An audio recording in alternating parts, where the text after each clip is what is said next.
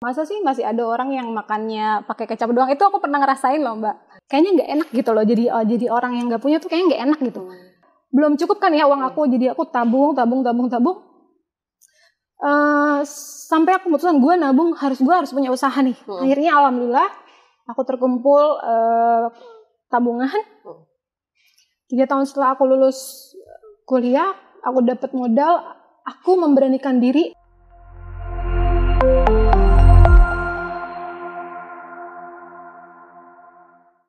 Halo teman-teman entrepreneurs, apa kabar nih semuanya? Balik lagi di YouTube Entrepreneurs Indonesia. Nah, hari ini kita udah uh, duduk bareng ya sama Kak Bella ya selaku founder dari Bella Shoes JKT di mana Bella Shoes JKT ini adalah brand lokal ternama ya yang sepatunya itu produknya bagus banget dan kualitasnya juga oke okay banget. Dan Kak Bella ini denger-denger nih ya teman-teman itu ngebangun bisnisnya dari nol sampai sekarang. Pertumbuhannya itu bisa berkali-kali lipat. Pokoknya bisa miliaran ya kayak itu aku pengen cerita, pengen denger ceritanya nih dari Kak Bella ya langsung langsung aja kita ngobrol. Halo Kak Bella. Halo Mbak. Salam kenal. Salam kenal gimana Kak kabarnya sehat? Alhamdulillah, Alhamdulillah baik, ya. Sehat, Oke, okay. langsung aja yuk kita cerita-cerita dan dengerin cerita langsung dari Kak Bellanya. Oke, okay, Kak Bella boleh nggak sih cerita ke teman-teman entrepreneurs mm -hmm. yang lagi di rumah nih? Mm -hmm. uh, sekarang nih Kak Bella kesibukannya apa dan dulu tuh backgroundnya apa sih Kak? Silahkan. Oke, okay, sebelumnya aku memperkenalkan diri aku. Hai sahabat entrepreneur, Assalamualaikum warahmatullahi wabarakatuh. Perkenalkan aku Bella, aku founder dan owner dari Bella Sus JKT. Alhamdulillah hari ini aku berkesempatan untuk sharing uh, beberapa pengalaman aku dalam menjalani bisnis aku dari titik nol sampai dengan alhamdulillah saat ini bisa mencapai omset miliaran rupiah. Alhamdulillah. Gitu. Kalau ditanya tentang background ya Mbak, sebenarnya background aku ini bukan dari keluarga entrepreneur, dari keluarga pembisnis sama sekali enggak. Karena aku dilahirkan sama seorang ibu yang statusnya single parent dan aku uh, punya tiga bersaudara.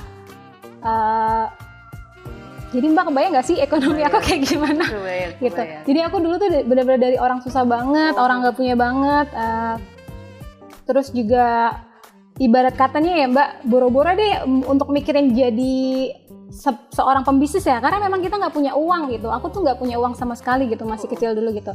Uh, tapi aku ada rasa bersyukur juga dengan status aku dulunya aku jadi terlahir dari orang yang nggak mampu itu me, apa ya menumbuhkan keinginan dan menumbuhkan ambisi di dalam diri aku gitu mbak. Kalau suatu saat nih gue harus sukses kayak oh, gitu. okay. gitu sih mbak. Terus kalau untuk oh ya bahkan waktu masih kecil dulu aku juga yang namanya kata orang nih dulu masa sih masih ada orang yang makannya pakai kecap doang? Itu aku pernah ngerasain loh mbak. Makan pakai kecap terus oh saking susahnya ya dulu aku tuh mau makan aja nih mama aku nyuruh aku untuk ngutang indomie di warung teteh gitu. Oh. sampai sekarang aku masih inget Teteh juga masih ada tuh daerah Jakarta Selatan. Nah, aku tuh sampai pernah ada di titik itu banget gitu loh Mbak, masih kecil.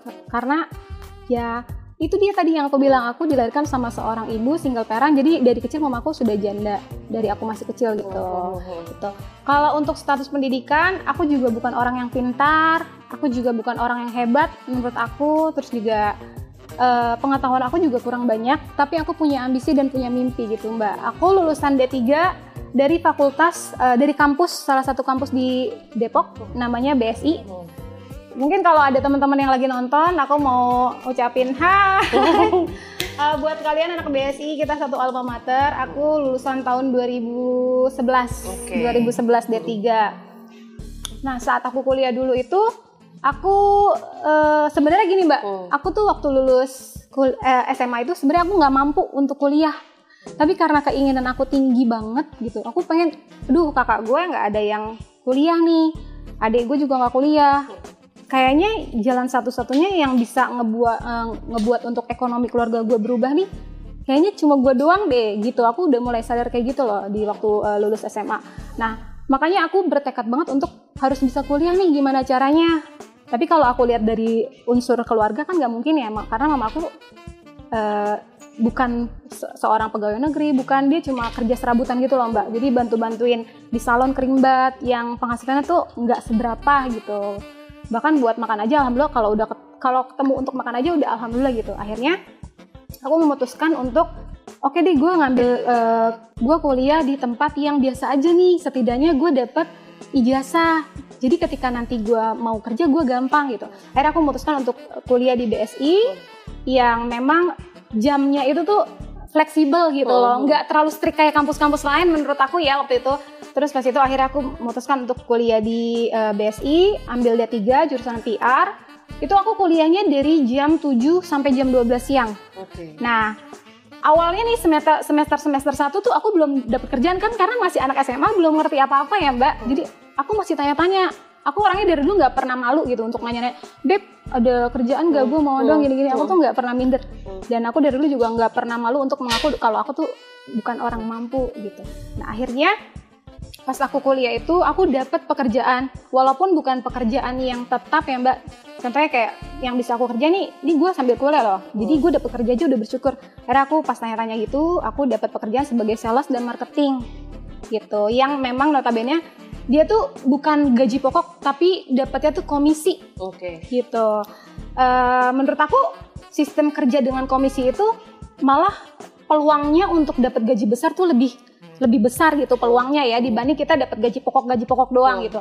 Eh, kalau sebagai jadi marketing itu yang aku rasain seberapa besar sih effort kita seberapa seberapa kerja kerasnya sih kita Hmm. untuk nyari customer gitu Hmm. untuk nyari komisi yang banyak itu tergantung kita sendiri. Nah akhirnya aku di situ kuliah sambil kerja jam 7 pagi sampai jam 12 aku kerja kuliah. Terus di sambil kuliah itu aku pas berangkat kuliah udah bawa seragam mbak. Oke. udah bawa seragam kerja. Jadi aku jam 1 berangkat nih ke Kelapa Gading. Aku kan jadi marketingnya. Hmm. Eh, nawarin kartu kredit nawarin makanan. Jadi aku tuh kerjanya nggak tetap nggak cuma di bank bank aja. Terus nggak Hmm. kadang aku megang makanan kadang aku megang eh, perbankan Hmm. gitu Nah, itu berjalan pokoknya aku kerja dari jam eh, sorry, aku kuliah dari jam 7 pagi sampai jam 12, jam 1 aku berangkat untuk kerja, pulang kerjanya jam 10 malam sampai kosan jam 12. Jadi selama kuliah sambil kerja itu aku ngerasain perjuangan yang super amazing banget sih Mbak menurut aku gitu. Dan itu jadi pembelajaran banget di dalam hidup aku. Oke, keren banget sih. Jadi emang struggle di awal belum membangun bisnisnya juga Udah besar. banyak banget pelajaran yang didapat ya kak ya. Nah terus gimana tuh kak sampai akhirnya kakak bisa ngebuka bisnis sepatu yang sekarang brandnya terkenal adalah Bella Shoes JKT. Boleh ceritain nggak kak awal mulanya banget tuh gimana sih ngebangunnya? Hmm. Jadi gini, eh, sebenarnya punya bisnis itu emang udah impian aku banget ya Mbak. Hmm. Karena aku ngerasa, aduh gue kayaknya kayaknya nggak enak gitu loh. Jadi eh, jadi orang yang nggak punya tuh kayaknya nggak enak gitu. Eh, aduh aku sendiri jadi Gak apa-apa, Mau- gak apa-apa, gak apa-apa. mau punya apa-apa gitu susah gitu. Mau untuk hmm, Semangat kak. ma eh, intinya sih aku nggak mau ada di posisi itu terus gitu aku mau ngebuat keluarga aku tuh mm, jadi lebih layak gitu lebih enak akhirnya eh, aku memutuskan oh selama gua kerja nih selama gua kerja dari dari semester 1 sampai gua lulus D3 belum cukup kan ya uang aku jadi aku tabung tabung tabung tabung. Eh, sampai aku memutuskan gue nabung harus gue harus punya usaha nih. Hmm. akhirnya alhamdulillah aku terkumpul eh, tabungan. Tiga tahun setelah aku lulus kuliah aku dapat modal aku memberanikan diri awalnya bukan bela sus mbak Hmm. jadi aku sebelum buka bela sus juga aku udah terjun ke mana-mana gitu Hmm. mau coba di mana sih nih gue cocoknya di mana gitu Hmm. aku buka dunia eh, fashion itu di baju Hmm. kenapa sih aku pilihnya fashion Hmm. karena menurut aku yang aku kuasai yang aku bisa dan aku sukai itu adalah fashion Oke. fashion is my passion gitu. Jadi aku ngerasa kalau gue jalanin uh, fashion nih, gue ngejalanin dengan happy, dengan senang. Ketika kita senang dan happy ngelakuin itu, kita akan maksimal banget di situ. Hmm. Gitu. Aku ngerasa Oke. seperti itu sih. Nah akhirnya di 2015 aku memutuskan untuk buka toko di salah satu mall di Depok yaitu Mall Depok Town Square. Oke. Itu pertama kalinya brand yang aku buka itu namanya Bella Nova Clothing. Oke. Gitu. Oke, jadi awalnya banget emang karena dari situasi kondisi keluarga Mhm. yang emang ngebuat uh, Kak Bella ini punya punya rasa ambisi, ambisi kemauan untuk pengen uh, merubah merubah kehidupan keluarganya ya bisa dibilang kayak gitu. Iya. Aku aku amazed banget sih dengan Kak Bella seperti ini gitu dan aku juga jadi ngereflek emang mungkin itu yang harus dimiliki oleh banyak orang gitu ya terutama dan uh, Kabela bela-belain nabung di kondisi yang pada saat itu juga mungkin serba pas-pasan ya iya Kak ya. sebelum jadi di posisi waktu aku kuliah sambil kerja itu aku juga harus jadi gini mbak aku banyak dari gaji itu aku nyisi nyisiin untuk bayar kuliah untuk kehidupan aku untuk kehidupan aku sih yang paling aku pas-pasin banget gitu. Sama aku harus tetap bisa ngasih mama aku gitu karena kan Hmm. mama aku single parent ya Uh, uh, aku jadi gimana caranya nih gue dapat penghasilan tapi nyokap gue tetap bisa uh, uh, uh. tuh Ya ini ini keren banget aku kayak oh my god Kak Bella yours. Ini panutan aku juga nih teman-teman ya. Nah terus Kak Bella uh, waktu berarti waktu awal ngebuka bisnis fashion itu nggak langsung sepatu tapi Enggak. baju dulu Baju nih. dulu, Baju ah. dulu. Kalau boleh tahu dulunya banget nih dari hasil kakak menabung itu terkumpul modal awal. Aku bisa bilang modal awal Ah, itu modal berapa awal. sih Kak? Jadi Masih aku kerja itu kurang lebih 8 tahun. Heeh. itu aku berhasil alhamdulillah bisa ngumpulin 70 juta ya mbak. Oke. 70 juta. Eh, dan pertama kali aku mikir-mikir nih, ini gue dengan duit segini bisa nggak ya, Hmm, bisa hmm, nggak ya bangun usaha? Gitu. Akhirnya aku survei dulu nih, aku awalnya survei dulu beberapa mall, dapatlah di Mall Depok Town Square. Saat itu aku eh, dapat store-nya tuh di belakang banget mbak, yang nggak Hmm. kelihatan orang deh gitu. Hmm. Tapi pikiran aku kan belum terlalu panjang Iya. ya, entar nih kelihatan orang nggak ya, ini Hmm. ada nggak sih customer yang masuk gitu. Belum sampai situ intinya gue harus punya usaha dulu deh. Hmm. Nyewa dong akhirnya di situ 7 juta. Hmm. 7 juta.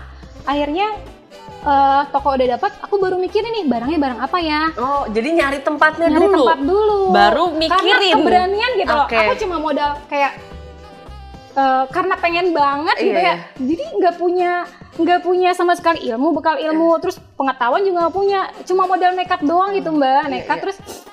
Udah dong, aku berangkat ke Bangkok, aku hand carry. Hmm. Aku browsing kan, belajar browsing-browsing cari tahu. Hmm. Cara gue pengen dari awal sih emang udah pengen fashion ya mbak. Hmm. Akhirnya aku cari tahu tentang fashion. Oh kayaknya lucu deh kalau Hmm. kayak seneng nih gue karena gue seneng fashion. Jadi Hmm. gue eh, mau jualannya baju aja dulu deh. Gitu. Akhirnya aku berangkat langsung ke Bangkok Hmm. sendiri. Hmm. Aku bawa eh, berapa koper ya? Jadi aku bawa ransel tas yang gede Hmm. itu satu, terus tiga koper Hmm. tiga koper itu aku bawa datang ke sana tanpa aku bisa aku kan nggak bisa sama sekali aku nggak pinter gitu mbak Hmm. aku akuin aku nggak pinter gitu bahasa Inggris pas-pasan eh, pengetahuan juga pas-pasan cuma udah nekat doang aku Hmm. berangkat ke Bangkok aku hand carry mungkin kalau eh, pembisnis sekarang yang pada main di produk-produk impor tau lah tempatnya. Aku Hmm. belanja di Catucak Hmm. Ratunam Platinum itu Hmm. eh, aku belanja di sana dengan dengan apa ya bekal ilmu yang standar. Akhirnya aku belum tahu nih cara nawar namanya juga anak anak remaja kan nggak tahu apa apa ya. Akhirnya aku aku nawar tuh sama orang Thailand kan bahasanya Iya. juga nggak English Iya. banget ya. Jadi dia ngomong eh, how much aja? How much? How much? Hmm. itu aku ini ngomong apa ya dia ini ngomong apa gitu ya Iya. terus agak sulit sih di situ agak ngerasa kayak duh kayaknya gue susah deh gue nggak Hmm. bisa deh gini Terus tiba-tiba udah tuh ya eh, aku lihat nih sebelah kanan kiri mereka kan juga banyak nih Hmm. orang-orang dari Medan dari mana pun belanja di sana ya gimana sih cara mereka belanja Hmm. pas aku tiru ternyata mereka rata-rata belanja tuh pakai kalkulator mbak Oh. I wanna oke. uh, buy this for Hah? wholesale for Hah? wholesale gitu Hah. terus dia ngomongnya tuh wholesale tuh wholesale bayangin Oh. coba aku yang nggak pintar bahasa Inggris Iya. dia ngomong bahasa Inggrisnya yang enggak yang nggak aku nggak bener ngerti juga ya. ya.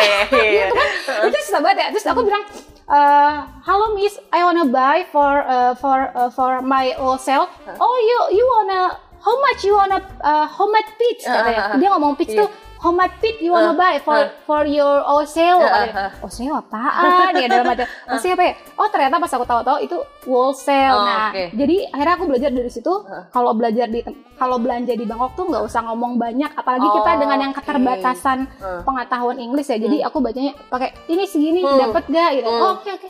Gitu. Hmm, Oke, jadi Hmm. belajar banyak juga terjun ke sana gitu Iya, ya. Oke. Gitu. Dan aku juga awal buka usaha juga nggak langsung begini mbak. Uh-huh. Aku aku begini dulu, begini lagi. Pokoknya banyak. Intinya di awal itu aku bersyukur pernah jatuh bangun gitu. Di situ banyak pembelajaran yang aku dapat. Hmm. Gitu.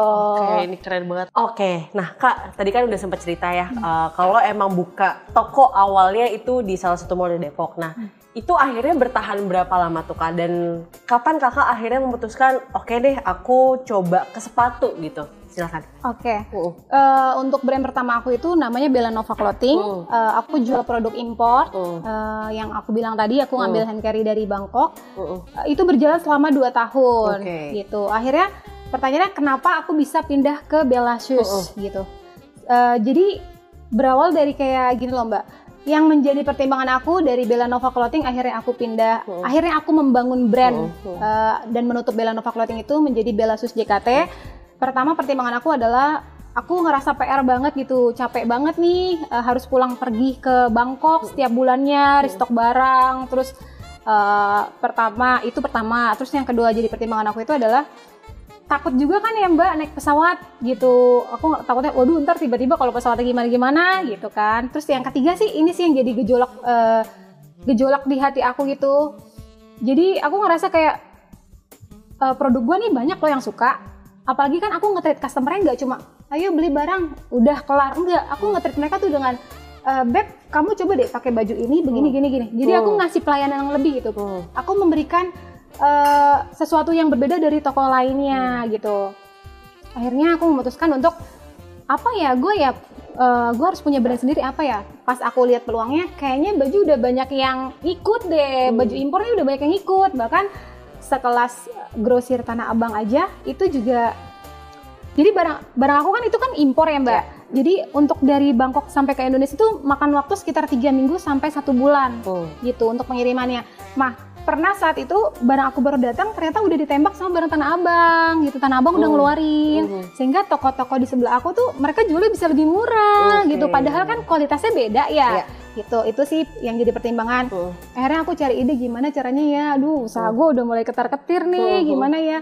Nah, alhamdulillah aku dikasih jalan sama Allah. Aku melihat peluang ada di sepatu Hmm. gitu. Berawalnya juga aku nggak langsung handmade, nggak Hmm. langsung produksi atas nama eh, Bella langsung nggak. Jadi aku coba lihat-lihat nih eh, browsing-browsing gitu ya sepatu kayaknya oke deh. Di, mana sih ininya suppliernya? Nah, mulailah tuh toko aku mulai aku rombak-rombak tuh Hmm. pelan-pelan tambahin satu rak satu-satu Hmm. satu-satu. Masih ada sebajunya, baju kan nggak nggak Hmm. habis kan, nggak langsung habis. Aku display sepatu, wah ternyata banyakan yang minat di sepatunya Oke. dibanding bajunya, karena mungkin Oke. bajunya udah ada di kanan kiri kali ya. Akhirnya aku jual sepatu dan waktu itu juga aku jual sepatunya bukan yang langsung harga 90 100 gitu. Aku ngambilnya karena keterbatasan kan ya uang aku kan belum balik semua nih Hmm. dari yang em, jualan baju itu. Hmm. Akhirnya aku jual sepatunya tuh yang harga 35.000 Uh. itu aku untungnya paling satu sepatu 7.000 paling banyak 10.000 Uh. Hmm, tapi aku mikirnya penjualannya tuh cepet banget mbak. Hmm. sehari tuh omset aku bisa berapa ya? Dulu tuh aku omsetnya 700 ribu aja tuh udah seneng banget gitu. Wah sepatunya laku nih Hmm. Iya. gitu. Kayaknya nih peluang deh. Akhirnya aku lama-lama lama-lama uangnya aku puterin semua tuh. Aku Hmm. puterin puterin. Lama-lama toko aku full jadi toko sepatu. Di Oke. situ eh, baru nama Bella doang sih. Tetap Oke. pakai nama Bella tapi sepatu aku tuh masih brand-brand supplier Hmm. gitu masih Hmm. brand-brandnya supplier Uh. Nah, berjalan lah tuh di 2017 aku start mulai jual sepatu. Itu aku sama sekali belum ngerti yang namanya online loh, Mbak. Uh. Belum ngerti yang namanya online. Eh terus lama-lama lama-lama ada beberapa customer aku yang minta, "Mbak, kok nggak jual di IG sih? Jual dong, Mbak, biar Oke. bisa kirim." Kata Ah. dia gitu, biar Ah. bisa kirim. Oh, eh, di IG ya? Aku jujur ya, aku Iya. kan nggak terlalu ngerti banget tuh Iya. dulu. IG tuh, oh coba deh cari-cari tahu gitu dengan pengetahuan aku. Akhirnya aku cari-cari tahu tentang Instagram gimana sih cara jualnya. Belum ngerti yang namanya ads, belum Iya. ngerti yang namanya postingan yang bagus gimana. Eh, akhirnya aku coba-coba mulai kerana online, mulai kerana online segala macam. Eh, tanpa iklan, tanpa segala macam banyak ternyata yang nanyain produk aku. Banyak yang DM DM itu harganya berapa kayak gitu-gitu.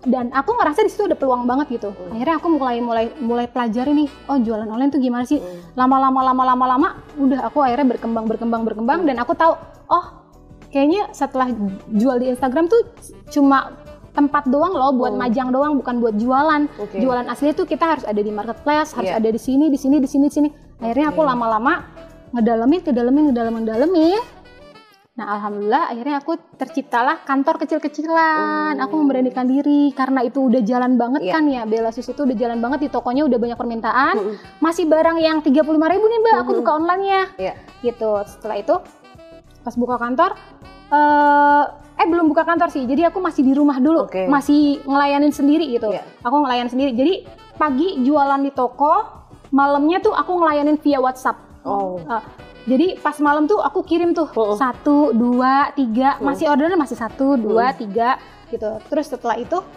setelah satu, dua, tiga, lama-lama banyak tuh. Hmm. Wah ternyata online lebih banyak nih Hmm. daripada toko. Hmm. Nah aku kumpulin uang, kumpulin uang segala macam. Akhirnya aku buka kantor kecil-kecilan. Waktu itu kantor kita buka belum di sini, masih Oke. ruko kecil banget. Oke. Nah, Hmm. itu jadi emang berarti Bella Shoes JKT ini emang awalnya tuh dari toko juga ya, Kak Dari ya? toko. Dari toko juga dan sampai akhirnya sekarang jadi masih ada nggak tuh Kak tokonya yang di sana?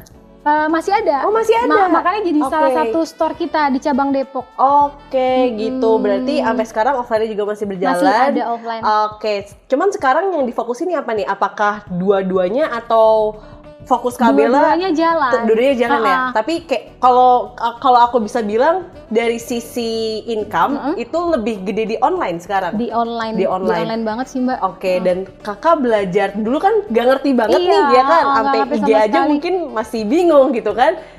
Itu belajar sendiri otodidak, otodidak itu juga aku benar-benar belajar banget otodidak banget Hmm. jadi dari nggak ngerti posting Instagram tuh gimana sih Heeh, aku kotak-kotak oh begini ternyata caranya terus lama-lama kan aku monitoring riset-riset di Instagram. Apa sih gini? Lama-lama lihat nih muncul oh ini apa sih iklan Hmm, orang ya? hmm. oh iklannya begini ternyata caranya Hmm, gitu. hmm, jadi aku benar-benar pelajarin banget banget banget mbak. Terus d- dalam cara apa ya melayani customer juga itu aku belajar pure otodidak. Hmm. kayak contohnya format order aja dulu kan kita nggak tahu nggak ngerti ya namanya Iya. baru gitu. Eh, Mbak mau order dong. Aku kan sisipin biodata tuh di IG kan untuk oh, order by WhatsApp. Itu aku yang nanganin sendiri gitu makanya sampai saat ini aku ngebangun Belasus itu semua karyawan di bagian konten admin itu awalnya aku yang ngajar-ngajarin satu-satu Wow, Gitu. hebat banget Kak Bella. Jadi aku bisa bilang bener-bener Kak Bella tuh yang buka toko sendiri, Hmm? jaga toko sendiri juga Kak dulu. jaga toko awalnya sendiri, Sendiri, tapi pas oke. aku akhirnya buka kantor aku nambah satu karyawan gitu karena Nambah aku udah ngerasa duh capek Berapa banget tahun nih." Kak sendiri Kak? Maksud aku kayak gak gampang. Aku maksudnya Iya. aku ngedenger cerita Kak Bella aja kayak wah, kayak sampai speechless gitu loh Kak. Itu sa- dari buka toko di 2017 ya tadi ya? 2015. 2015 Ah. terus uh, 2017 coba di sepatu dan masih berjalan juga kan itu baru nambah satu tim tahun berapa 2017 semenjak aku eh, mulai sepatu sepatunya rame Ah, kan ah. aku kayak mutusin gue kayaknya harus punya kantor deh nih Hmm, gitu hmm, hmm. Eh,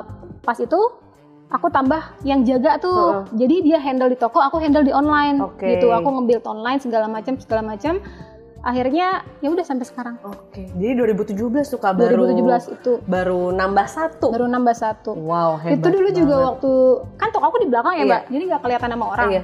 itu aku bener-bener manggil orang itu karena aku ngerasa toko gue nggak kelihatan nih. Iya, iya. jadi aku berdiri di depan toko orang Hah? itu aku manggil kak mampir kak ke toko kita. Kak di belakang ada baju impor loh kak. Kayak Oh, gitu jadi aku nyebarin brosur sambil bilang "E, kak eh, di belakang ada toko baju impor ya kak. Boleh dicek kak. Boleh mampir kak. Nanti kalau dia mampir aku layanin. Hmm. kayak gitu. Oke, hebat banget nih perjuangannya Kak Bella. Ini aku belum nanya panjang aja udah yang wah ini aku makin penasaran ya. Nah, terus Kak uh, boleh ceritain lagi nggak? Setelah sekarang kan timnya udah banyak juga gitu kan dan uh, di online juga udah membludak nih Kak. Itu uh, kita agak flashback dulu di tahun 2020. Itu kan terjadi pandemi. Nah, itu berdampak gak sih Kak? Apalagi pada saat itu tahun 2020 banyak banget mall yang tutup iya gitu. Nah itu gimana kak bisa sampai sekarang survive dan malah sekarang malah makin tumbuh banget nih Hmm. ya kan karena eh, pandemi online naik. Nah itu gimana Iya. kak?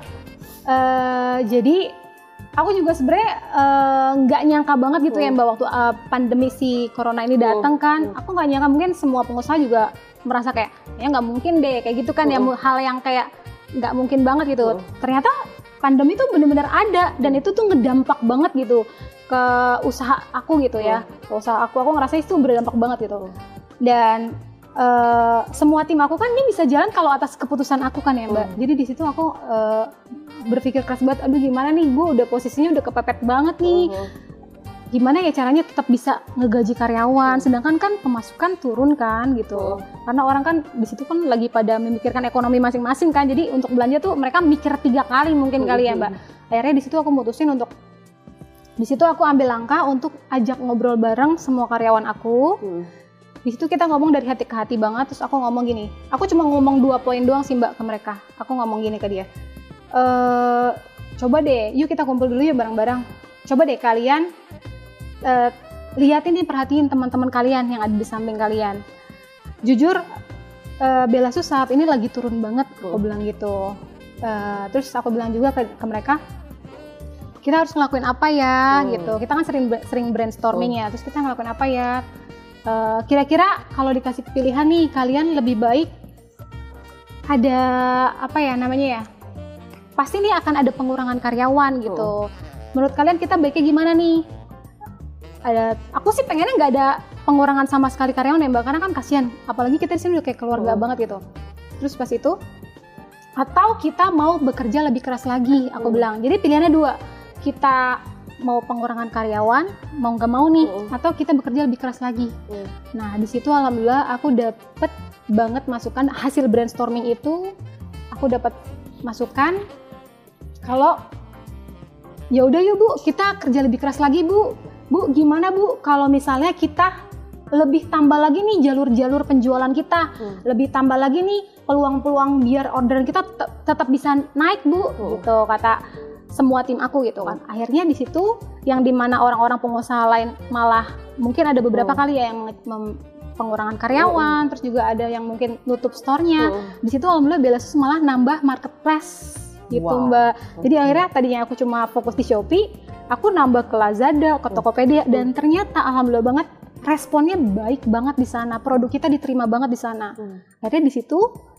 kita makin naik lagi mbak. Jadi Oke. tim kita eh, semua juga pada nggak nyangka gitu Hmm. bu ternyata kita buka di ini responnya bagus loh bu Iya. gini-gini gitu Oke. Nah di pandemi itu aku yang tadinya udah hopeless banget, Hmm. aduh gue kayaknya nggak bisa gini. Tapi karena kita satu sama lain saling ngerangkul, Hmm. akhirnya dapat dapat eh, keputusan untuk yuk kita tambah Hmm. marketplace yuk. Hmm. Jadi tadinya yang cuman admin megang satu, Hmm. bantuin aku ya untuk Hmm. ini ngerakit ini gini-gini deh.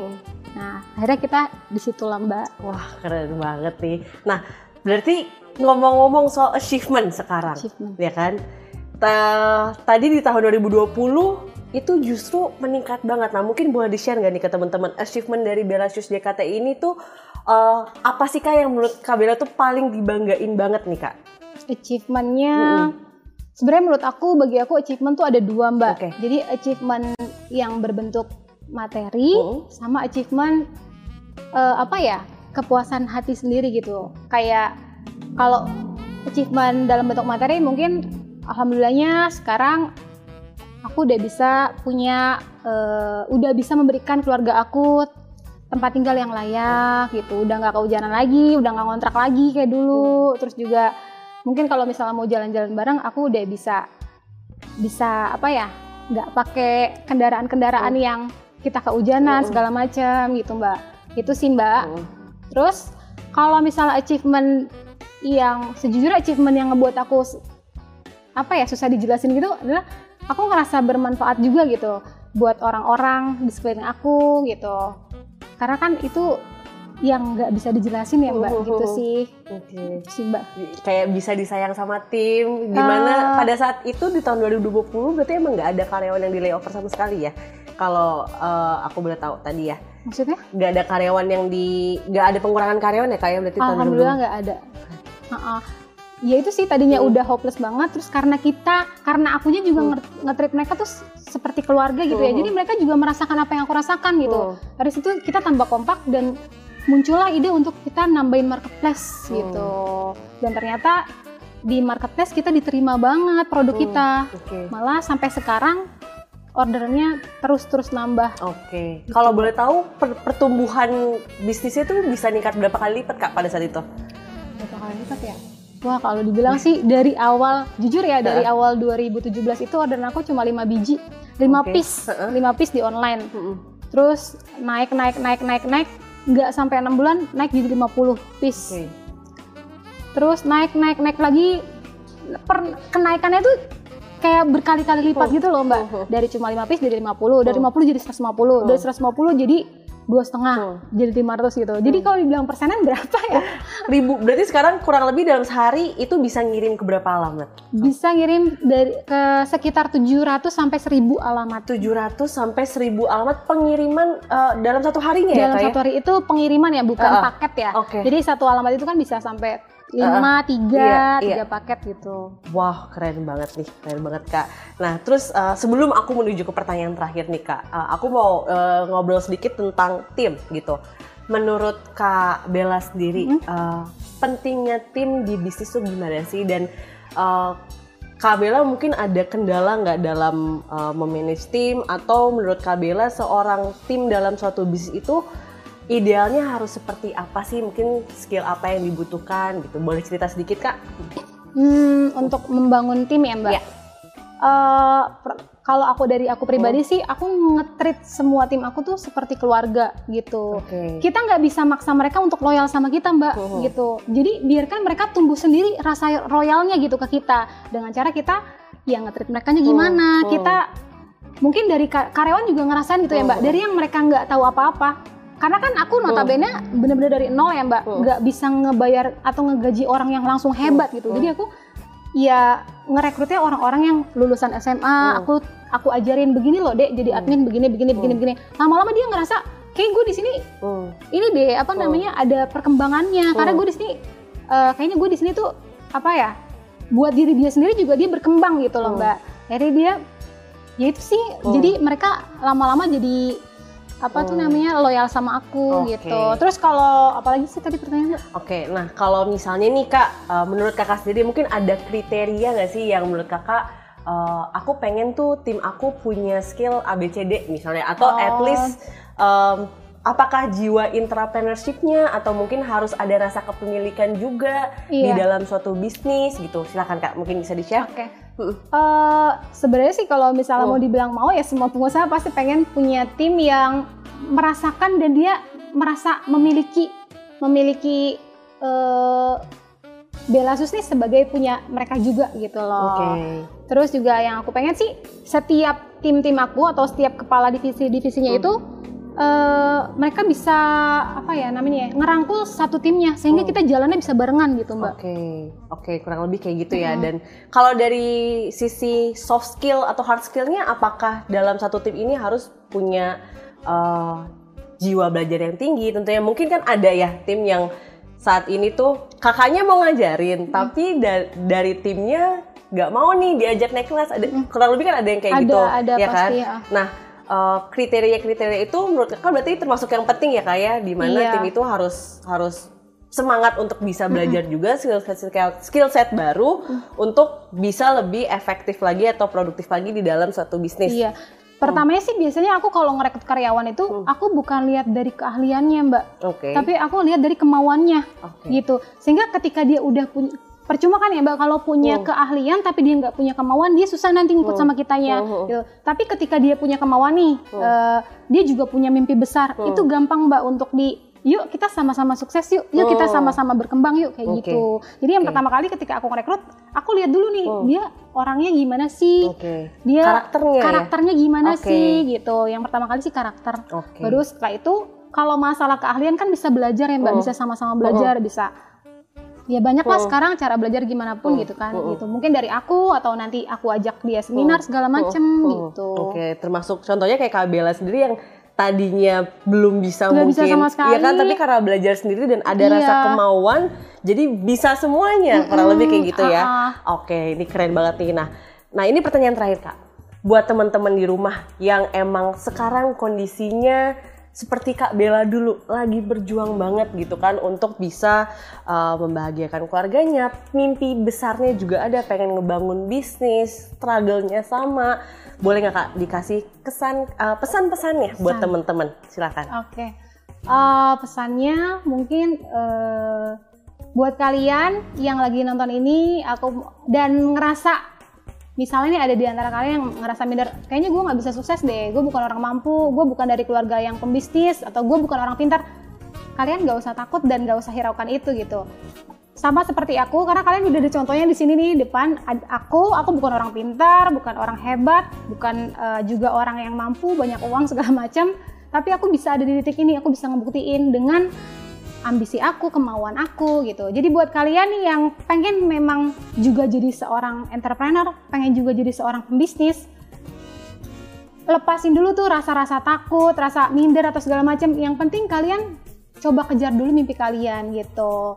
Dan pesan keduanya adalah ingat ya kita tuh bukan Rafathar gitu. Kita tuh bukan anaknya bukan anaknya Raffi Ahmad atau Nagita Slavina gitu kita orang nggak punya gitu sehingga ketika kita mau sukses ya banyak effort yang harus kita lakukan gitu perlu banyak kerja keras yang harus kita lakuin gitu itu sih mbak. Oke, keren banget. Nah, jadi buat temen-temen jangan menyerah ya kayak ya. iya. intinya jangan nyerah dan harus mau belajar di kondisi apa pun dan satu lagi dimulai aja dulu ya dicoba iya, dulu karena kalau nggak mulai kita nggak akan tahu mm -hmm. berhasil atau enggaknya mm -hmm. gitu. Menurut aku sih sukses bukan ya modal emang penting juga ya, mm. tapi yang paling penting penting itu kemauan mm. sama ambisi sih mm. gitu. Sama kita jangan pernah sayang dengan apa ya rasa capek tuh aku dari dulu nggak pernah kenal namanya rasa capek itu sih yang aku tanamin di diri aku.